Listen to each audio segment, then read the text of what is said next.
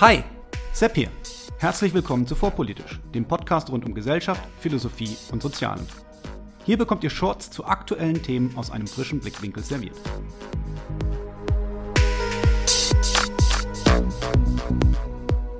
Hallo und herzlich willkommen zu einer neuen Folge von Vorpolitisch Meets. Heute mit André Sebastiani, Autor von Anthroposophie, eine kurze Kritik. Erschienen 2019 im Alibri Verlag. Hallo André. Hallo, grüß dich. Hi, schön, dass es geklappt hat. Ich fange meine Folgen immer gleich an. Magst du dich einfach mal ganz kurz unseren Hörern selber vorstellen?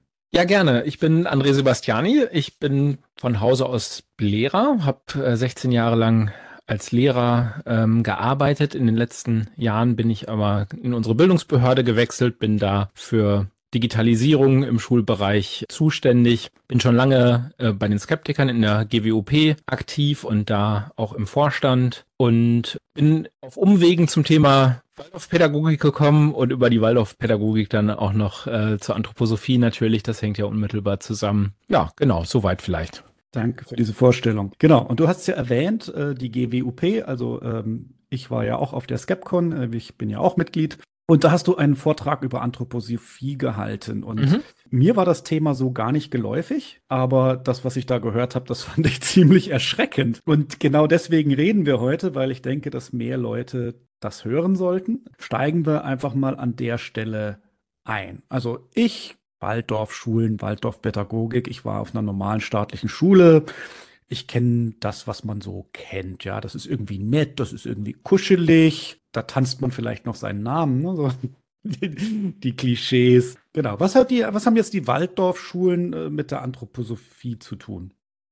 Die Waldorfschulen oder die Waldorfpädagogik ist ein sogenanntes Praxisfeld der Anthroposophie. Die Anthroposophie ist eine esoterische Weltanschauung, eine ziemlich umfang, umfassende ähm, Weltanschauung mit einem eigenen esoterischen Menschenbild. Da kommen wir gleich bestimmt noch genauer dazu. Und die Waldorfpädagogik ist letzten Endes die Anwendung der Anthroposophie äh, im Bereich der Pädagogik.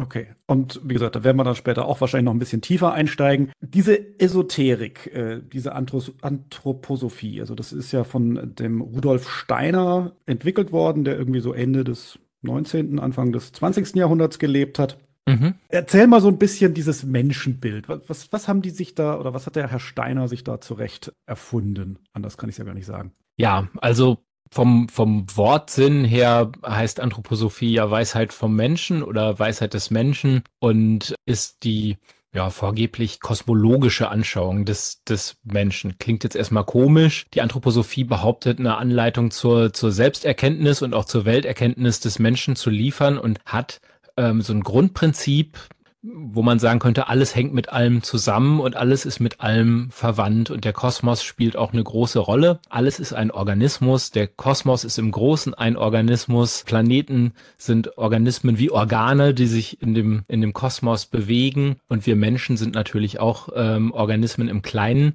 Es gibt so einen berühmten Satz von einem Erziehungswissenschaftler, äh, Klaus Prange hieß der, der hat gesagt, der, der Kosmos ist im Großen, äh, der Mensch ist im Kleinen ein Kosmos und der Kosmos im Großen ein Mensch. Klingt rätselhaft, ne? Genau, genau. Was soll das eigentlich heißen? Genau. Aber diese, diese Kosmologie, die hat dann irgendwie Planetenstufen und äh, davon gibt es irgendwie sieben. Die polarische, die hyperboräische, die lemurische und so weiter und so fort. Also ich habe es gelesen, ich habe es nicht verstanden. Ja, ich habe es auch nicht verstanden und ehrlich äh, gesagt äh, könnte ich sie auch nicht aus dem Kopf aufzählen, sondern musste es auch immer immer nachschauen. Es ist ja total schräg, aber es geht im Grunde davon aus, dass alles wiedergeboren wird. Also es ist so eine so eine ja äh, indische Philosophie, die da äh, mit zum Tragen kommt von von Karma und Wiedergeburt, die sowohl für die Planeten im Kosmos gilt, also sowohl der Kosmos besteht aus wiedergeborenen Wesen als auch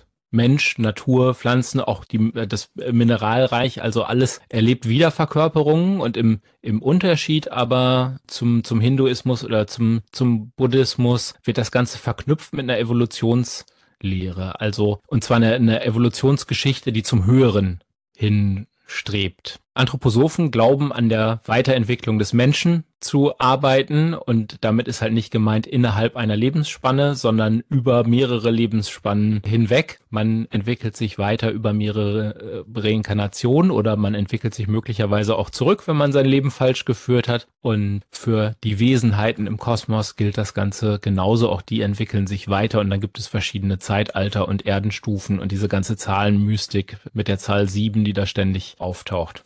Genau, und äh, auch das habe ich mir hier gerade mal aufgeschlagen in deinem Buch, diese Kulturen, wie du sagtest, auch sieben Stück, die urindische Kultur, die urpersische Kultur und da sind dann auch Zeitspannen angegeben. Also mhm. die urindische Kultur soll irgendwie von 7227 bis 5067 vor Christus gewesen sein, also sehr spezifische Vorstellungen und dann gibt's, geht das Ganze eben auch in die Zukunft rein. Also da wird es dann eine amerikanische Kulturepoche als die siebte geben. Die geht dann von 5733 nach Christus bis 7893 nach Christus. Also äh, sehr spezifisch alles. Was passiert denn dann danach? Ja, das ist eine gute Frage. Ist ja dann aber auch erst knapp 8000 nach Christus, irgendwie 7800 schlag mich tot, habe ich jetzt nicht im Kopf. Und äh, dann hat sich alles zu Ende entwickelt. Also dann ist sozusagen das, das Ende gegeben. Dann soll es aber den Krieg aller gegen alle geben. In dem soll das Ganze münden. Aber es gibt jedenfalls äh, die Endzeit der Kulturentwicklung. Und das ist dann so eine Art Apokalypse. Genau, also die, die Körper werden sich äh, auflösen, der Materialismus wird ohnehin kritisch betrachtet, es ist ein Streben zum, zum ähm, Geistigen. Es ist aber wirklich eine, eine Erlösungslehre, die davon mhm. ausgeht, dass wir ja, irgendwie unsere Körperlichkeit am Ende irgendwie überwinden und dann in eine Art Geistwesenszustand genau. mhm. übergehen, der dann komplett entmaterialisiert ist. Mhm. Aus dieser Menschensicht und diesem Materiellen hat man aber, wie du sagtest, ja alles Mögliche entwickelt. Ne? Also äh, da gibt's, das ist ja eine ganze Weltanschauung. Ähm, haben die Anthroposophen auch eine, eine Vorstellung von Gesellschaft und wie sie sein sollte? Genau, also auch da kommen diese organizistischen äh, Konzepte zum, zum Tragen. Und ähm, es gibt das Prinzip der Dreigliederung, also neben der Zahl sieben äh, spielt an vielen Stellen auch ähm, die Zahl drei eine Rolle. Und da werden gesellschaftliche Prozesse in drei Sphären, sage ich mal, eingeteilt. Das eine wäre das Wirtschaftsleben und das andere das öffentliche Leben, ähm, was auch Recht, Recht und Politik ähm, einschließt. Und die dritte Sphäre ist das geistige Leben. Und das wird dann wieder beim Menschen, der auch so eine, auch drei gegliedert ist, Sphären zugesch äh, zugeschrieben. Und das Wirtschaftsleben entspricht beim menschlichen Organismus dem Fühlen. Das öffentliche Recht und Politik, das ist das Wollen. Und das geistige Leben ist das Denken. Das klingt jetzt alles so ein bisschen willkürlich, aber wie du sagtest, die Zahl 7, die Zahl 3, so als mystische Zahlen, das kennen wir ja eigentlich auch aus, aus der Bibel zum Beispiel. Da mhm. kommen, haben diese Zahlen ja auch eine besondere Bedeutung. Jetzt sage ich mal, okay, das ist Esoterik. Gut, es gibt halt Leute, die mögen sowas. Warum macht man sich dann äh, die Mühe, das zu kritisieren? Warum sagt man nicht, sollen sie doch glauben, was sie wollen? Ja, wir könnten jetzt an der Stelle zum Beispiel einsteigen und sagen, ist das jetzt eigentlich demokratisch? Was für eine Art von Gesellschaftsordnung wird da eigentlich vorgeschlagen? Und jetzt haben wir am Anfang schon gesagt, die Anthroposophen glauben, an der Höherentwicklung der Menschheit mitzuarbeiten. Und äh, wie kann man das eigentlich? Mal indem man in irgendeiner Form eingeweiht wird, ähm, indem man sich mit der Lehre beschäftigt und zur Schauung, zur hellsichtigen Schauung der höheren Welten gelangt. Also Steiner hat behauptet, er könnte in geistigen Welten schauen. Neben unserer normalen, Sinn, den Sinnen zugänglichen Welt gibt es noch eine geistige Welt mit allen möglichen Wesenheiten und er kann darin schauen und kann ewige Wahrheiten ergründen und wer seinen Weg der Erkenntnis nachgeht, der würde zu den gleichen äh, Erkenntnissen gekommen, äh, kommen und zwar mit naturwissenschaftlicher Präzision. Also darunter tut's Steiner dann auch nicht. Und dadurch gibt's dann eine Gruppe von Eingeweihten, die, die das können. Und wir Normalo-Materialisten, wir können das ja überhaupt nicht und sind leider ja nur auf die materielle Welt beschränkt. Und deshalb sollen wir aber auch nicht großartig mitbestimmen. Also das sollen dann schon in der Gesellschaftsordnung, die sich Steiner vorgestellt hat, da ist er zum Glück grandios mit gescheitert, aber in der Gesellschaftsordnung, die er sich vorgestellt hat, sollte dann schon eine Gruppe von Eingeweihten die äh, Entscheidungen treffen. Und da könnte man sagen, das ist so eine Art von Geistesaristokratie, der, äh, die er sich da vorstellt. Also dezidiert undemokratisch, wie du sagst, eigentlich. Würde ich sagen, würden natürlich Anthroposophen weit von sich weisen. Das liegt aber auch daran, dass das Werk an sich durchaus widersprüchlich ist und man auch anders klingende Passagen in seinem Werk findet und man sich gerne das rausholt und nach vorne kehrt, was einem gerade vor dem Filter des Zeitgeistes vielleicht am, am genehmsten ist. Das hat die Anthroposophie vielleicht mit anderen Religionen gemeinsam. Wollte ich gerade sagen, das hat sie dann vielleicht mit anderen Religionen gemeinsam. Weil du aber auch Religion ansprichst, also sie haben sich ja auch die Lesart des Christentums äh, irgendwie angeeignet und irgendwie nicht. Auch die Passage fand ich total ja, ich weiß gar nicht, wie ich sagen soll, wild. Magst du dazu vielleicht mal was sagen? Ich weiß nicht, welche Passage du da jetzt genau meinst. Also es äh, gibt auch so ein esoterisches, so einen esoterischen Ableger, die Christengemeinde. Und äh, auch da wird darüber spekuliert, welche Reinkarnation Jesus durchlaufen haben könnte und dass er mit seinem Blut versucht hat, die Erde zu heilen und also ganz abstruse Vorstellungen, die da zum Tragen kommen. Okay, aber diese, diese, wie nanntest du sie jetzt, Christengemeinde, die mhm. sind nicht Kernbestand der Anthroposophie, oder doch? Äh, ich würde sagen, es hängt davon ab, wen man fragt. Also es gibt da schon immer auch erhebliche Spannungen zwischen Christengemeinschaft und, und anderen äh, Anthroposophen. Aber es gibt ja auch keinen Katechismus in dem Sinne. Also man kann halt sagen, Schrei äh, Steiner hat wenig geschrieben und eine ganze Menge Reden geschwungen, die da mitstenografiert wurden und im Nachlass veröffentlicht sind. Und auf die bezieht man sich. Die allermeiste Zeit ist aber ein durchaus widersprüchliches Werk und deshalb gibt es auch ganz unterschiedliche Strömungen in der Anthroposophie. Okay, und dann gibt es da irgendwie eine, eine Art Zentralverband oder so?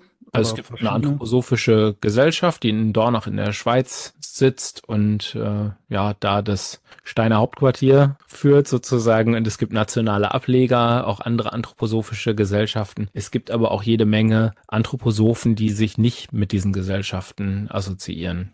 Okay, ist das eine, eine spezifische deutschsprachige Geschichte oder findet sich das weltweit? Nee, ich glaube, das findet sich, findet sich schon weltweit. Also es gibt auf jeden Fall eine deutsche, es gibt eine, also die, die weltweite ist die, äh, die in, in äh, Dornach, aber ja, es gibt anthroposophische Gesellschaften schon breiter. Schon, schon breiter, mhm. okay. Genau. Und weil du das sagtest, also da gibt's verschiedene Strömungen. Ein Vorwurf, den man dem Anthro, der Anthroposophie, so jetzt habe ich das Wort raus, was für ein Scheißwort, ja wieder immer wieder macht, ist, dass der Steiner Rassist war ähm, oder gewesen sein soll und zwar über das Maß, sage ich jetzt mal, das normale Maß in Anführungszeichen seiner Zeit hinaus. Mhm. Ja, das normale Maß seiner Zeit hinaus weiß ich nicht, aber es finden sich mögliche Rassismen in Steiners Werk und äh, natürlich kann man sagen, das war alles zeittypisch, aber durch seine Reinkarnationslehre und dem Glauben, dass man an der Höherentwicklung der Menschheit arbeitet, hat er halt auch gedacht, verschiedene Rassen spielen ähm, in der Entwicklung der Menschheit ihre Rolle und einige haben ihre Rolle vielleicht auch schon ausges äh, ausgespielt. Die weiße Rasse, die arische Rasse ist die, die äh, zukünftige, die am Geiste schaffende Rasse, alles, äh, alles schön eurozentrisch. Der Afrikaner ist verspielt und äh, hat ein starkes Triebleben. Da kocht die Sonne Afrikas noch im Hinterhirn und da war er der, der Meinung, die haben ihre Rolle in der Entwicklung der Menschheit eigentlich schon ausgespielt und sind degeneriert und im Absterben begriffen. Du hast ja von den verschiedenen Strömungen äh, gesprochen. Wie gehen die denn mit diesen historischen Rassismen heute um? Es gibt durchaus ich sag mal, kritische Anthroposophen, die das unmöglich finden, das auch anerkennen, dass es sich da um Rassismen handelt und ähm, dass man da einen informierten Umgang mitfinden muss. Die erlebe ich persönlich nicht unbedingt in der in der Mehrheit, aber ich habe da auch keine keine Daten, die ich ranziehen könnte. Insbesondere die Verbände reagieren immer so, dass sie versuchen Steiner äh, sich rauszureden und auf auf zeittypische Rassismen verweisen, auf also auf schwierige Formulierungen, die er mitunter gewählt hätte, dass das alles nur einen sehr kleinen Teil in seinem Werk einnimmt. Ja, und dass er eigentlich nicht rassistisch gewesen sei, denn am Ende dieser Entwicklungsgeschichte steht ja die Auflösung aller Rassen. Der Körper wird ja, äh, wird ja völlig aufgelöst und auch die Rassen werden überwunden. Deshalb ähm, sehen sie das als, als urhumanistisch an, was, äh, was äh, Steiner da sagt. Und in aller Regel wird dann auch noch erklärt, dass man das aus heutiger Sicht zwar falsch als Rassismus verstehen könnte, es aber eigentlich kein Rassismus sei. Das sind so Formulierungen, die man, die man da gerne findet. Aber es gibt, wie gesagt, auch eine andere Strömung, die ähm, sagt, das können wir eigentlich so nicht stehen lassen und das müssen wir mal kritisch, ähm, kritisch aufarbeiten. Okay, also das, das gibt's dann schon, auch, auch wenn mir das sehr stark mit dem ganzen Glaubenssystem verwoben scheint. Jetzt hatten wir ja schon. Aber genau, das ist, das ist das Problem, ne? Weil, also wenn ich jetzt anfange, einen Stein aus dieser Lehre rauszuziehen, dann funktioniert eigentlich das ganze Konstrukt nicht mehr richtig. Also entwickelt sich die, die Menschheit jetzt weiter von Reinkarnation zu Reinkarnation oder nicht? Und wenn sie das tut und man das zu Ende denkt und man sagt, okay, da haben verschiedene Rassen, also ich muss ja ohnehin erstmal annehmen, dass Rassen real existieren und aus einem Weltbild, das von real existierenden Rassen ausgeht, Antirassismus ableiten, ist ja nun schon auch eine Leistung, eine Geistesleistung, die gelingt, glaube ich, äh, nur Anthroposophen. also das wäre dann klassisches Doppeldenk im, im Orwellschen Sinne. genau. Ja, also so kommt es mir halt auch vor, ne? dass, dass wenn man da ein, ein Ding rauszieht, dann fällt das ganze Kartenhaus in sich zusammen. Also kann man es eigentlich logischerweise nicht separat sehen. Schwierig, schwierig. Genau. Und das ist ja ein gerne, gerne benutzter Angriff und wird aber auch sehr stereotyp beantwortet. Also so wie gerade gesagt, aber es gibt jetzt auch Webseiten, die so ähm, über Rassismus und Anthroposophie informieren wollen und dann aber doch wieder bei den üblichen Ausreden landen und man wundert sich dann schon, was da für ein, für ein Denken noch unterwegs ist. Und das finde ich halt interessant, weil wie gesagt, wir hatten ja mal das Gespräch begonnen mit den Waldorfschulen. Ja? Mhm. Und du sagst ja, das ist die Praxis äh, zur, zur Esoterik. Und das, was ich immer so mitbekommen habe, haben die Waldorfschulen ja eher so ein, so ein, so ein Links-Öko-Ruf. Äh, mhm. Ja, irgendwie alles zart, alles sanft. Das sind irgendwie so Althippies oder so. Oder zumindest ist, ist das die Art von Klientel, die sich da, da hingezogen fühlt, fühlt. Und äh, das fand ich dann eben besonders spannend. Also, Waldorfschulen sind freie Schulen, ja. Was, was, was heißt das eigentlich? Freie Schule in Deutschland? Sie bezeichnen sich als freie Schulen. Ja. Es gibt auch ein bekanntes Kritikerbuch, das heißt, wie frei sind die Waldorf-Schulen? Äh, das heißt, erstmal so von der reinen Rechtsform her, dass das Schulen in nicht öffentlicher Trägerschaft sind. Und das bedeutet, dass sie eigene Wege gehen dürfen in ihrem Lehrplan, um dann aber bei den gleichen Zielen am Ende anzukommen wie staatliche Schulen. Und es bedeutet auf dem Papier auch, dass zum Beispiel die Ausbildung der Lehrkräfte in wissenschaftlicher Hinsicht den, der Ausbildung von Lehrkräften an staatlichen Schulen nicht nachstehen darf. Wobei man da, glaube ich, ein starkes Fragezeichen dran machen kann, ob das gewährleistet ist. Das heißt aber, Sie dürfen Ihren eigenen Lehrplan äh, bestimmen. Und den haben Sie auch. Mhm. Den haben Sie auch. Du sagtest ja, es muss den Zielen entsprechen. Jetzt weiß mhm. ich nicht, wie, wie präzise ist denn sowas vorgegeben? Sind das Landesschulgesetze oder wie kann ich mir das vorstellen? Ähm, ja, und es gibt ja auch verbindliche ähm, Regeln ähm, fürs Abitur, die, die ähm, im, im Kreis der KMK der Bundesländer dann auch gemeinsam vereinbart werden. Aber grundsätzlich ähm, haben wir Föderalismus und ähm, eigene Lehrpläne in den, in den Ländern. Aber wie gesagt, bei den Lehrplänen dürfen die Waldorfschulen äh, abweichen, so wie alle anderen nicht öffentlichen Schulen auch. Sie müssen dann am, am Ende, also zum Beispiel, das gleiche Abitur ablegen wie Schüler an staatlichen Schu Schulen auch. Und jetzt haben wir ja gehört. Die Schüler müssen das ablegen, die Waldorfschulen natürlich nicht. Die Schüler, klar. Genau, aber du hattest ja vorhin gesagt, also da, ne, dieses Geschichtsbild zum Beispiel mit mhm. Erdzeitaltern, denen dann sehr präzise Jahreszahlen. Wird sowas dann dort im Geschichtsunterricht gelehrt oder haben die dann Fach Anthroposophie oder wie darf man das vorstellen? Also das ist auch ein beliebtes ähm, Argument, das Anthroposophen bringen, dass Anthroposophie ja kein Unterrichtsfach sei. Das stimmt. Und äh, aber schon Steiner hat auch darauf hingewiesen, dass das gar nicht nötig ist weil im Prinzip die Anthroposophie in jedem Unterrichtsfach schon drinsteckt. Und das fängt schon da an, dass ähm, die Überlegung, wie sich der Mensch entwickelt, ähm, nach anthroposophischer ähm, Sicht, dass, dass die schon zugrunde gelegt wird. Also der Mensch vollzieht in seiner Entwicklung die Entwicklung der Menschheit nach. So, ähm, so hat der Steiner das, das gedacht. Und ähm, dieser fiktiven Menschheitsgeschichte folgt dann auch der Geschichtslehrplan zum Beispiel, nämlich genau entlang dieser Epochen, die du genannt hast. Am Anfang war man in Atlantis unterwegs und ähm, auch wenn Atlantis nicht mehr an jeder Waldorfschule ähm, vorkommt, man findet das immer noch mal wieder in Epochenheften, dass ähm, das Atlantis auch gelehrt wird. Und dann geht's durch die äh, urindische Epoche und dann gibt's auch die entsprechenden Geschichten über Manu und, und äh, alle möglichen mythischen Gestalten, die aber in einem geschichtlichen Kontext gelehrt werden. Wobei man, wenn man sich diese Epochenhefte, die es an Waldorfschulen gibt, anschaut, sieht, also ein Geschichtsunterricht, wie wir den den kennen, den gibt's da eigentlich nicht, sondern der ist von, von Sagen und Mythen geprägt und ähm, ja, da geht so eine, so eine Erzählebene, sag ich mal, mit einer sachlichen Ebene total durcheinander. Das heißt also, da können in Deutschland Schüler Schule durchlaufen und nicht erfahren, dass, äh, dass es ein heiliges römisches Reich gab und äh, Deutschland 1871 als Reich gegründet wurde? Oder oder, oder kommt das dann auch vor? Es kommt später dann schon noch dran, aber man hat jetzt insbesondere in den ersten Jahren in der Klassenlehrerzeit bis in, weit in die Mittelstufe rein, hat man diesen, diese Art von Epochenunterricht und später, also insbesondere wenn es aufs Abitur zu, zugeht und man dann auch verbindliche Lehrplaninhalte hat, dann muss man, muss man die Inhalte schon noch nachholen. Das ist ähm, aber häufig auch mit einer ganzen Menge Nachhilfe verbunden, weil man muss dann in kürzester Zeit diese Sachinhalte auch noch lernen. Und das gilt für naturwissenschaftliche Inhalte auch genauso. Und wie gesagt, die, die, Geschichte war jetzt für mich so das, das, das Auffälligste, ne? wie du sagtest, mhm. dass, dass da im Prinzip ja Mythen gelehrt mhm. werden. Also ich möchte quasi eine Art Religionsunterricht vielleicht.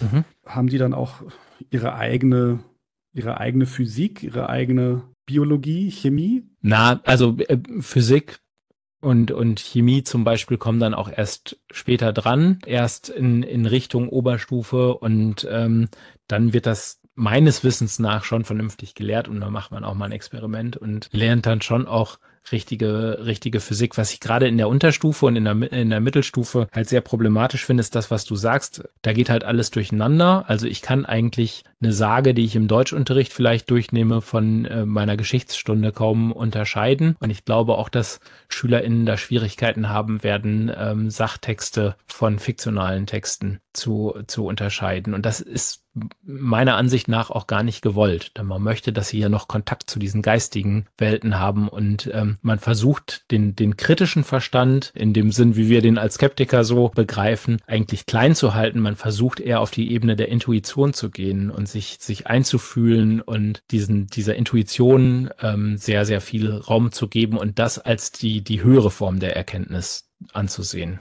Aber wie du sagtest, also diese, dieser kritische Verstand, wenn der so ein bisschen weniger vielleicht ausgeprägt wird, kann man dann sagen, das hat auch was gewisses Autoritäres? Ja, absolut. Also es äh, heißt auch in, in äh, bestimmten Altern, dass alles, was was das Kind lernen soll, soll es aus, aus Liebe, aus Autorität zur, zur Lehrperson lernen. Und man soll eben keinen kritischen Verstand haben und man soll nicht alles in, in Frage stellen, insbesondere ähm, in den unteren Jahrgangsstufen. Das darf man erst später. Also Kultur, insbesondere Kulturkritik ist, ist nicht statthaft in den, in den ersten 14 Jahren.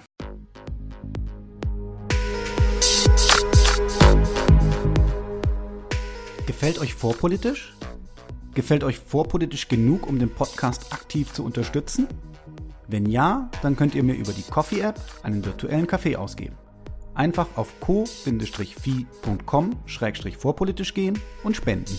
Das ist ko-fi.com-vorpolitisch. Für jede Unterstützung jetzt schon. Vielen herzlichen Dank.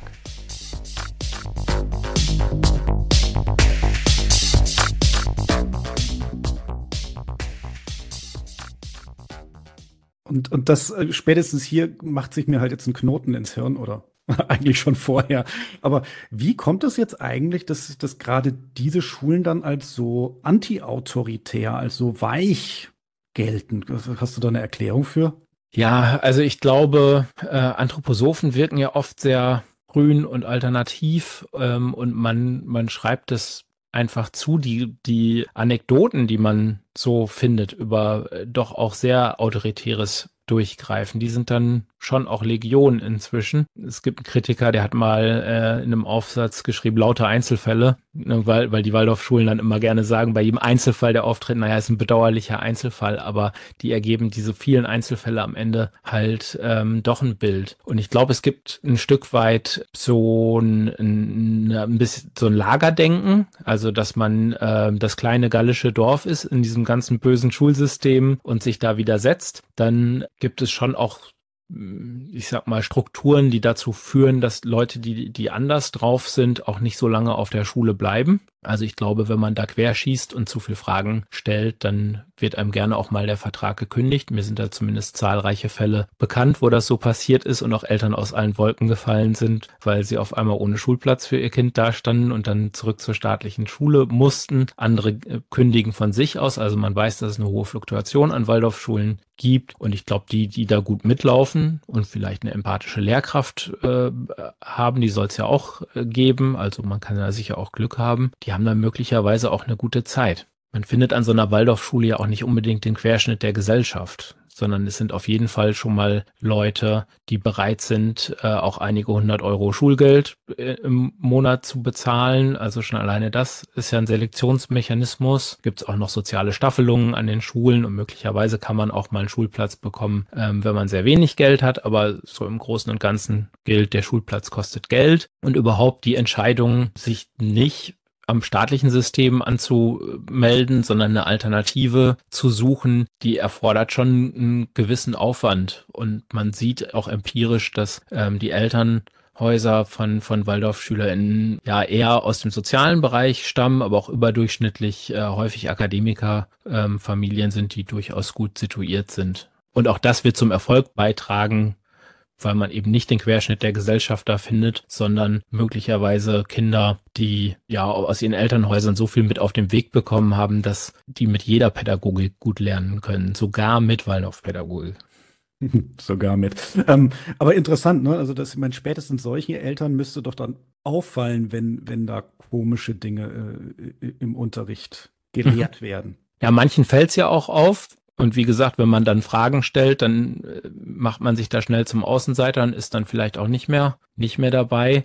Und aber solange man das Gefühl hat, es läuft irgendwie alles, das Kind fühlt sich fühlt sich wohl, ähm, es hat Freunde gefunden. Möglicherweise guckt man auch nicht so genau hin, was in den Heften dann am Ende steht. Das, das mag natürlich auch stimmen, richtig. Das heißt aber wenigstens für die Kinder, äh, das äh, stimmt dann, dass das also alles kuschelig ist und dass die größtenteils da sehr gut durchkommen oder, oder gibt es da vielleicht auch eher strukturelle äh, Schwierigkeiten oder Dinge, die, die zu kritisieren sind? Also es gibt, also Waldorfschulen könnten ja nicht bestehen, wenn alle rausgehen würden und fänden das doof. Dann würde niemand mehr sein Kind da, äh, da anmelden und dann wäre es ganz schnell zu Ende. Also es, es beenden ausreichend viele SchülerInnen die Waldorfschule und sind damit vielleicht auch zufrieden.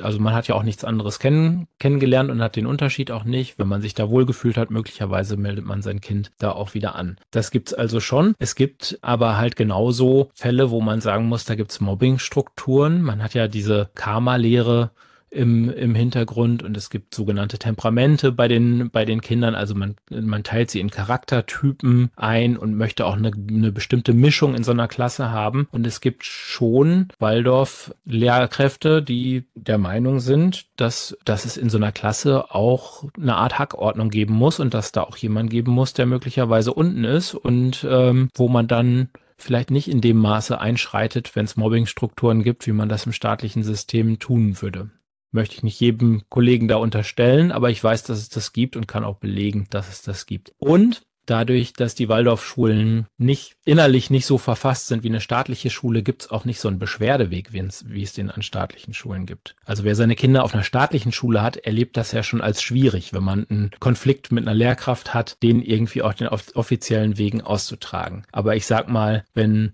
eine Lehrkraft anfängt, einen Schüler zu mobben, dann könnte ich mich irgendwann beim Schulleiter beschweren und äh, wenn alles nicht fruchtet, könnte ich über die Schulaufsicht auch weiter nach oben gehen und es gäbe Wege, da einzuschreiten. In der Waldorfschule ist das erstmal nicht so, weil der ähm, die die Klassenlehrkraft über allem steht und es ist eine Schule ohne Schulleitung. Das heißt, die wird kollegial geführt, so eine Waldorfschule. Es gibt eine Geschäftsführung, aber im pädagogischen Bereich wird die, die Schulleitung kollegial geführt.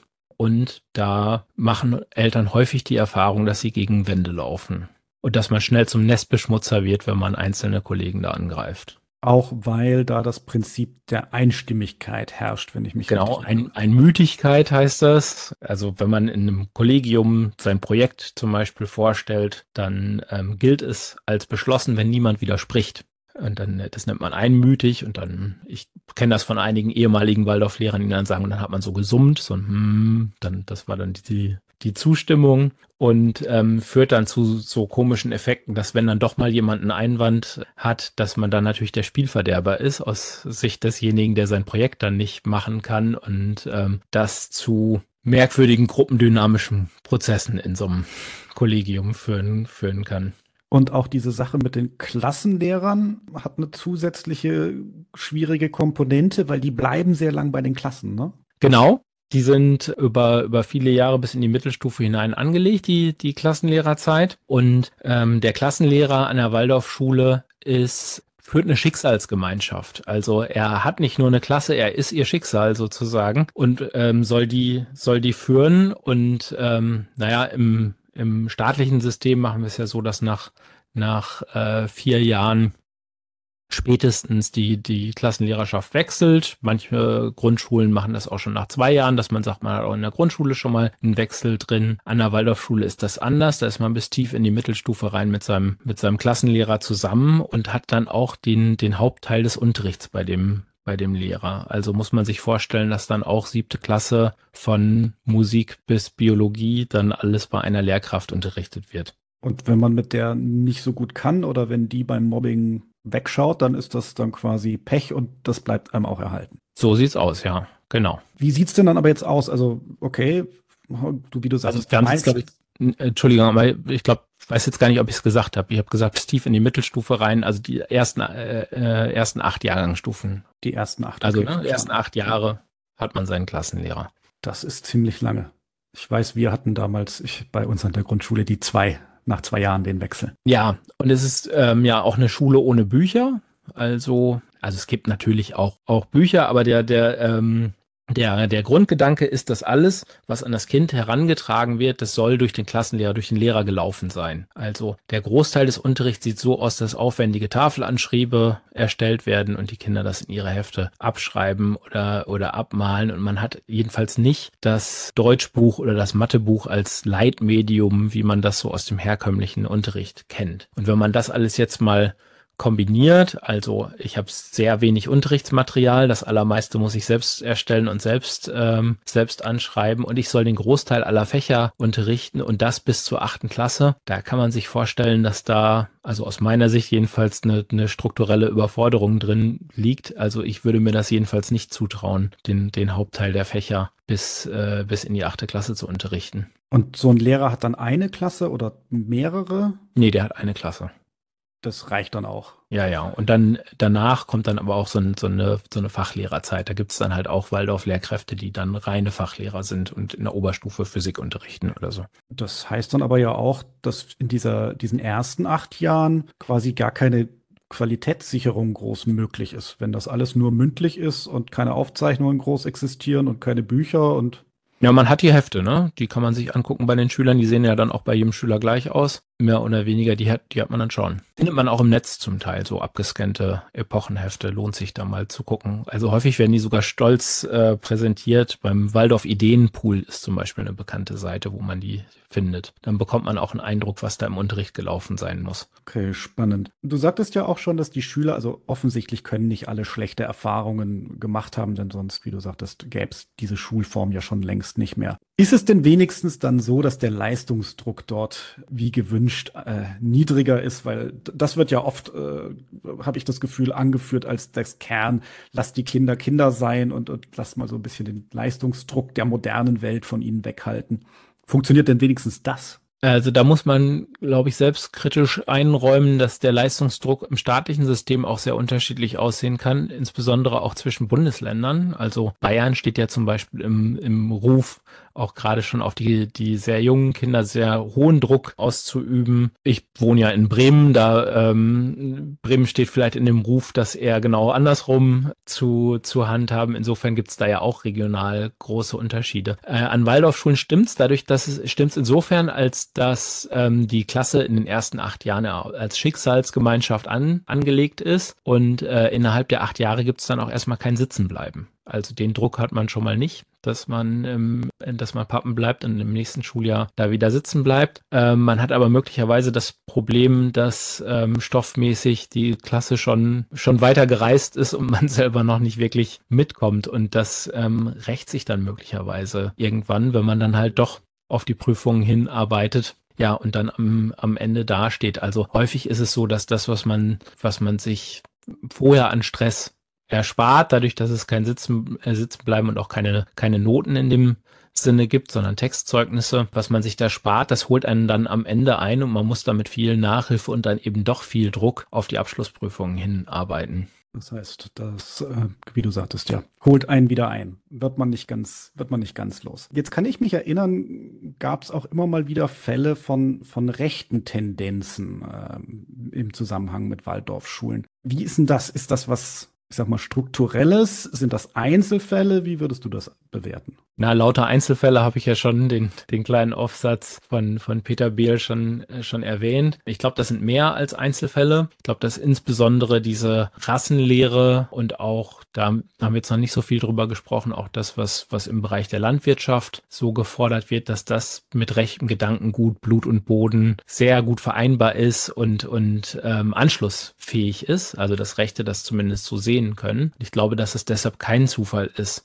dass ähm, sich so viele Rechte auch an Waldorfschulen tummeln und das auch immer mal wieder in der Lehrerschaft bis hin zum ehemaligen Kriegsverbrecher noch vor ein paar Jahren da ja hart Rechte auftauchen und auch scheinen und äh, ich finde es auch kein Widerspruch, dass die äh, jahrelang mehr oder weniger unerkannt bleiben da. Weil ich glaube, die, die eint ein, ein irrationales Weltbild letzten Endes und das ist nach links wie rechts anschlussfähig. Man findet für, für beides ähm, Anschlussfähigkeit, Anschlüsse und ähm, das Bindeglied ist vielleicht äh, so, ein, so ein Verschwörungsdenken, was drin ist, ne? was ja auch letzten Endes mit dem Glauben an so eine geistige Welt und Mächte des Guten und des Bösen, die in dieser geistigen Welt miteinander im Clinch liegen, schon so angelegt ist. Also ich glaube, Rechte wie Linke an Waldorfschulen können sich im Zweifelsfall zum Beispiel auf antiamerikanische Verschwörungstheorien ganz gut einigen. Mhm. Also so ein manichä manichäisches Weltbild, gut gegen, gegen böse. Mhm. Ja, genau. Findet sich da auch wieder. Und ich glaube, die Einzelfälle, von denen da die Regeln, Rede war, weil du sagtest, hart rechts, also äh, ich glaube, NPD-Funktionäre waren da teilweise. Äh, in genau, das war der Fall von Andreas Mohlau, den meinst du wahrscheinlich. Aber es gab auch noch ein paar mehr. Also es gab zum Beispiel 2015 noch den Fall an der Waldorfschule in Minden, war es, glaube ich, wo auch ein, ein erst nach langem Kampf ähm, eine, ein Arbeitsvertrag aufgelöst wurde, wo halt auch ein Lehrer hart rechts unterwegs war. Und wie gesagt, das mag viele überraschen, denn wie gesagt, wir, wir verbinden das eigentlich immer eher mit so einer linken Öko. Mhm, genau. Und das aber ja auch zu Recht, weil, wie du sagtest, da, die haben ja auch ihre eigene biodynamische Landwirtschaft, mhm. was ja auch sehr schön klingt. So Bio ist gesund, äh, kann doch nichts verkehrt dran sein, oder? Genau. ja, also auch der biodynamische Hof ist, äh, ist ein Organismus. Auch da hat man die Vorstellung, die man überall in der Anthroposophie findet. Und da kann man es vielleicht noch am allerersten harmlos finden. Letzten Endes ist es halt Bio plus Magie, sag ich immer. Also da gibt's ja zum Beispiel diesen, das, die bekannten Kackhörnchen, wo man äh, sagt, da werden die Kuhhörner mit, äh, mit Dung gefüllt und dann werden die auf dem Feld vergraben und nach ein paar Monaten gräbt man die dann wieder aus und kratzt den Dung da raus und verdünnt den homöopathisch und ver verteilt das auf den Feldern, weil sich in den Kuhhörnern die kosmischen Kräfte spiegeln und ähm, dann hat man am Ende sozusagen so ein Kuhmist, Homöopathikum, was man auf die, auf die Felder ausbringt und das soll dann das Wachstum ausbringen. Ist halt total bekloppt und bringt wahrscheinlich nichts. Er bringt auf jeden Fall nichts, aber kann man halt machen, muss man als Verbraucher dann halt auch nur mitbezahlen. Genau, kann man machen. Äh, in dem Fall wird es wenigstens nicht schaden, gehe ich mal davon aus. Genau, was dann eher schadet, und das trifft aber auf andere Bioverbände mitunter auch zu, ist, dass dann Medikamentengabe auch kritisch gesehen wird und dass man es halt schon erstmal mit Alternativ, also ich sage ja nicht so gerne Alternativmedizin, ich sage lieber Pseudomedizin, also dass man äh, dann Tiere doch auch erstmal pseudomedizinisch behandelt und ja, so sehr man kritisieren kann, dass man, in, äh, wenn man in der, in der extensiven Landwirtschaft äh, möglicherweise teilweise zu viel und unnötig Antibiotika an die Tiere gibt, so sehr kann man kritisieren, dass Tiere, die wirklich krank sind und, und Medikamente brauchen, dass man denen die vorenthält. Auf jeden Fall. Und äh, wenn wir schon bei den Medikamenten sind, auch was die Medizin angeht, hat die Anthroposophie ja ihre eigenen Vorstellungen. Nicht das nur, dass man damit ein bisschen vorsichtig und sparsam umgehen soll, sondern auch da haben sie ja so eine Gesamtlehre. Ja, genau. Auch da sind es genau die gleichen äh, Konstrukte, die Denkkonstrukte, die, die in der Waldorfpädagogik zum Tragen kommen, dasselbe Menschenbild, dieselben Ansichten, wie, ähm, wie der Mensch beschaffen ist, dasselbe Menschenbild, nur da halt ich finde noch viel unmittelbarer schädlich, weil man es halt direkt im medizinischen Bereich anwendet. Hast du da so ein, so ein Beispiel? Also das bekannteste ist ja die, die Misteltherapie gegen Krebs, wo man halt inzwischen weiß, dass die unwirksam ist. Zumindest gibt es keinerlei Hinweise darauf, dass die wirken könnte. Und man hat ja da immer das Problem, dass man möglicherweise wirksame Behandlungen verschleppt, indem man solche Therapien anleitet. In der Anthroposophie gibt es die Ansicht bei, bei der Entwicklung des Menschen, dass man sich in so einem Siebenjahresrhythmus entwickelt und dass zuerst nur die, der physische Leib da ist. Man nennt das auch die, die Leiberlehre oder Wesensglieder. Zuerst ist man nur physischer Leib und dann werden die sogenannten höheren Wesen, Wesensglieder geboren. Die muss man sich wie so Körperhüllen vorstellen. Dann gibt's noch den Ätherleib mit äh, dem siebten Jahr und den Astralleib, wenn man 14 ist und danach kommt der Ich-Leib mit 21. Und ähm, diese höheren Wesensglieder wollen anthroposophische Mediziner auch behandeln. In der Waldorfpädagogik ist es so, dass damit zusammenhängt, was man in welchem Alter angeblich lernen kann oder nicht. Lesen und Schreiben zum Beispiel am besten erst mit dem Zahnwechsel, wenn man das siebte Lebensjahr vollendet hat. Ansonsten ist das alles schädlich. Und das kann natürlich auch schon blöd sein, wenn man Schriftspracherwerb zu weit nach hinten schiebt, gerade bei Kindern, bei denen es schwierig wird. Bei allen anderen ist kein Problem. Naja, und äh, anthroposophische Mediziner versuchen aber Ungleichgewichte in diesem äh, ganzen Organismus äh, mit dem Ätherleib, Astralleib, dem physischen Leib und so weiter, versuchen Ungleichgewichte zu erkennen und versuchen die zu behandeln. Zum Beispiel auch mit Homöopathika. Und da muss man halt sagen, da gibt es keinerlei Evidenz dafür, dass das ähm, funktionieren würde. Und weiterhin problematisch ist dann auch da ähm, der Glaube an Karma und Reinkarnation, weil man schon auch spekuliert, was hat man eigentlich im letzten Leben falsch gemacht, was äh, in diesem Leben dazu führt, dass äh, jemand ein Problem hat. Es gibt zum Beispiel die Ansicht, dass wenn man im letzten Leben zu viel gelogen hat, dass man dann geistig behindert wird. Und ähm, ja, gut, mit solchen Gedanken kann man, glaube ich, auch eine ganze Menge Schaden anrichten. Was mich damals beim Schreiben des Buches ziemlich fertig gemacht hat, war so ein Interview, was ich gefunden habe mit Michaela Glöckler. Das ist eine, eine also langjährige Leiterin der medizinischen Sektion in, in Dornach und heute bei Eliant, glaube ich, ähm, unterwegs. Das ist eine anthroposophische Initiative, die Lobbyarbeit auf EU-Ebene macht für die Anthroposophie die hat da spekuliert ähm, und hat erzählt, wie sie mit, mit Eltern arbeitet, wenn zum Beispiel eine Mutter kommt und fragt, warum ihr Kind schwerst, äh, schwerst krank ist, dann sagt sie halt, ja, überleg doch mal, wer hat denn eigentlich mehr Probleme? Wer leidet mehr? Leidest du mehr oder das Kind? Und dann ist es möglicherweise dein Problem. Also da wird stark mit Schuld mit, mit Schuld auch äh, gearbeitet. Also du hast zum Beispiel ein behindertes Kind oder ein schwerstkrankes Kind, weil du an deinem Karma arbeiten sollst. Und du hast vom Schicksal dieses Kind zugespielt be bekommen, um an deinen Problemen arbeiten und, und wachsen zu können. Und da wird's schon eklig zum Teil, finde ich.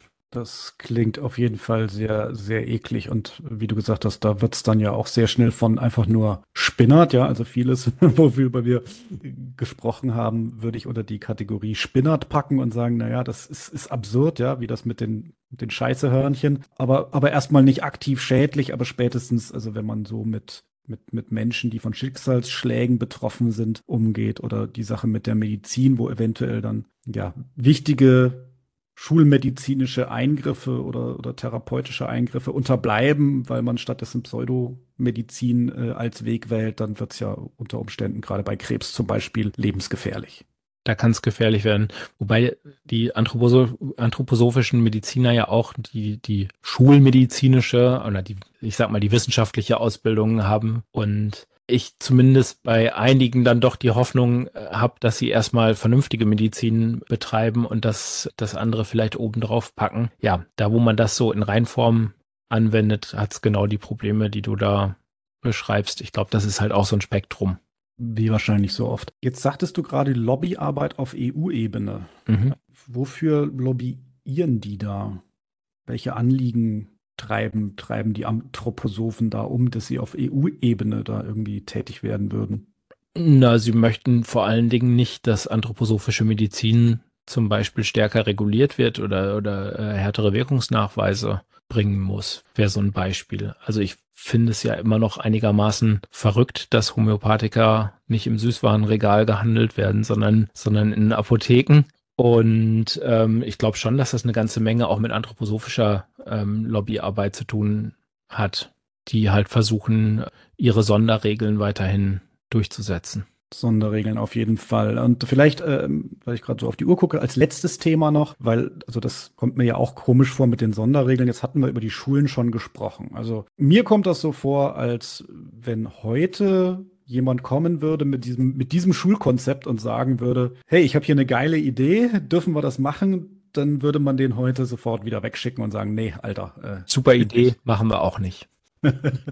genau so. Also, wie, wie ist das? Die gibt's ja doch einige Schulen, werden auch noch neue gegründet. Ja, werden laufend neue, neue gegründet. Ähm, ich weiß gar nicht, wo wir aktuell sind, 260 Schulen oder sowas in, in Deutschland, werden laufend neue gegründet und das äh, funktioniert auch nach wie vor. Ich glaube schon, dass wenn die neu an den Start gehen ähm, würden, dass Regulierungsbehörden da sagen würden, nee, also beim besten Willen nicht, aber so muss man sagen, das ist ein Stück weit historisch so gewachsen. Die sind sehr etabliert. Die haben ja auch ein, ein Klientel in der Elternschaft, was durchaus gut situiert ist, gut ausgebildet ist, wo man sich auf jeden Fall keine Freunde machen würde, wenn man, ähm, wenn man da jetzt stärker eingreifen würde oder die gar verbieten wollen ähm, würde. Und insofern hat man als Politik da, glaube ich, sehr wenig zu gewinnen, weil man we also auf auf der Seite derjenigen, die ihre Kinder auf staatliche Schulen schicken, wird man wahrscheinlich sehr wenig Applaus ernten, weil die hinreichend gleichgültig sind. Und äh, diejenigen, die ihre Kinder an Waldorfschulen äh, haben, die würden natürlich den Aufstand proben. Insofern kann man eigentlich nur einen Shitstorm ernten und da wird sich niemand die Finger verbrennen wollen. Ja, klingt plausibel. Die, die auf der staatlichen Schule sind, denen kann es egal sein, was die anderen treiben. Und das Klientel will das dann ja auch so, äh, wenn es wenn es eben gezielt diese Schulen aussucht. Wobei ich sehr begrüßen würde, wenn da Schulaufsichten einfach stärker hinschauen würden, was tatsächlich passiert an, an solchen Schulen. Ja, kann ich, glaube ich, einfach nur so unterschreiben. Ja, ähm, haben wir noch irgendeinen Aspekt vergessen, den du gerne noch erwähnen möchtest? Nee, ich glaube, wir sind einmal ganz gut rumgefahren, oder? Zumindest habe ich gerade noch mal kurz in das Inhaltsverzeichnis von deinem Buch geluschert. Und äh, da haben wir, glaube ich, alles grob abgedeckt. André, vielen Dank für deine Zeit. Ja, herzlichen Dank fürs Gespräch, habe ich gefreut. An alle anderen, euch sei es nochmal ans Herz gelegt. André Sebastiani, Anthroposophie, eine kurze Kritik, erschienen 2019 bei Alibri. Ciao. Tschüss.